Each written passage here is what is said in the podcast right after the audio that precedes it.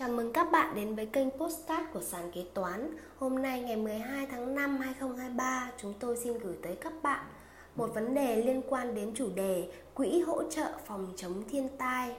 Trên diễn đàn có bạn hỏi rằng Xin chào các anh chị, em có một thắc mắc về phần hạch toán quỹ hỗ trợ phòng chống thiên tai, nhờ anh chị hỗ trợ.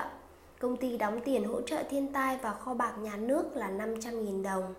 Người lao động đóng 75.000 đồng một người, tổng 3 người lao động là 225.000 đồng. Nộp bằng chuyển khoản. Anh chị cho em hỏi cách hạch toán của nghiệp vụ này. Em cảm ơn. Sàn kế toán xin trả lời câu hỏi của bạn như sau. Quỹ phòng chống thiên tai được thành lập ở cấp tỉnh do Ủy ban Nhân dân cấp tỉnh quản lý là khoản đóng góp bắt buộc với các tổ chức kinh tế hạch toán độc lập.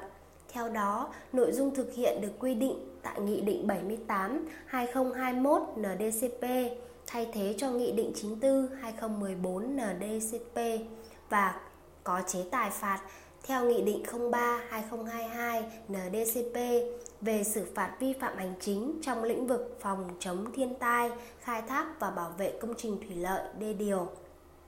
Hạn nộp đối với cá nhân nộp một lần trước 31 tháng 7 hàng năm, đối với tổ chức kinh tế trong nước và nước ngoài trên địa bàn nộp tối thiểu 50% số phải nộp trước 31 tháng 7, số còn lại nộp trước 30 tháng 11 hàng năm. Theo quy định cũ của Nghị định 94-2014 NDCP thì hạn nộp đối với cá nhân nộp một lần trước 30 tháng 5 hàng năm. Đối với tổ chức kinh tế hạch toán độc lập, nộp tối thiểu 50% số phải nộp trước 30 tháng 5, số còn lại nộp trước 30 tháng 10 hàng năm. Đối với thuế thu nhập doanh nghiệp thì quỹ phòng chống thiên tai được trừ khi thỏa mãn đồng thời các điều kiện quy định tại điều 4 thông tư 96/2015 TT-BTC và mức chi phí phù hợp theo nghị định 78/2021 NDCP. Đóng góp tài trợ hỗ trợ tự nguyện của các tổ chức doanh nghiệp cho quỹ phòng chống thiên tai cấp tỉnh được tính vào chi phí được trừ khi xác định thu nhập chịu thuế thu nhập doanh nghiệp trích điều 12 Nghị định 78 2021 NDCP.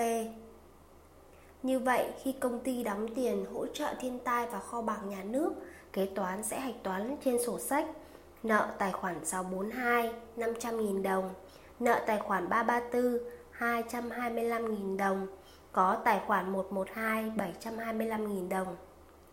Trên đây là câu trả lời cho câu hỏi của bạn. Cảm ơn các bạn đã lắng nghe postcard ngày hôm nay. Xin hẹn gặp lại các bạn trong postcard tiếp theo của sàn kế toán.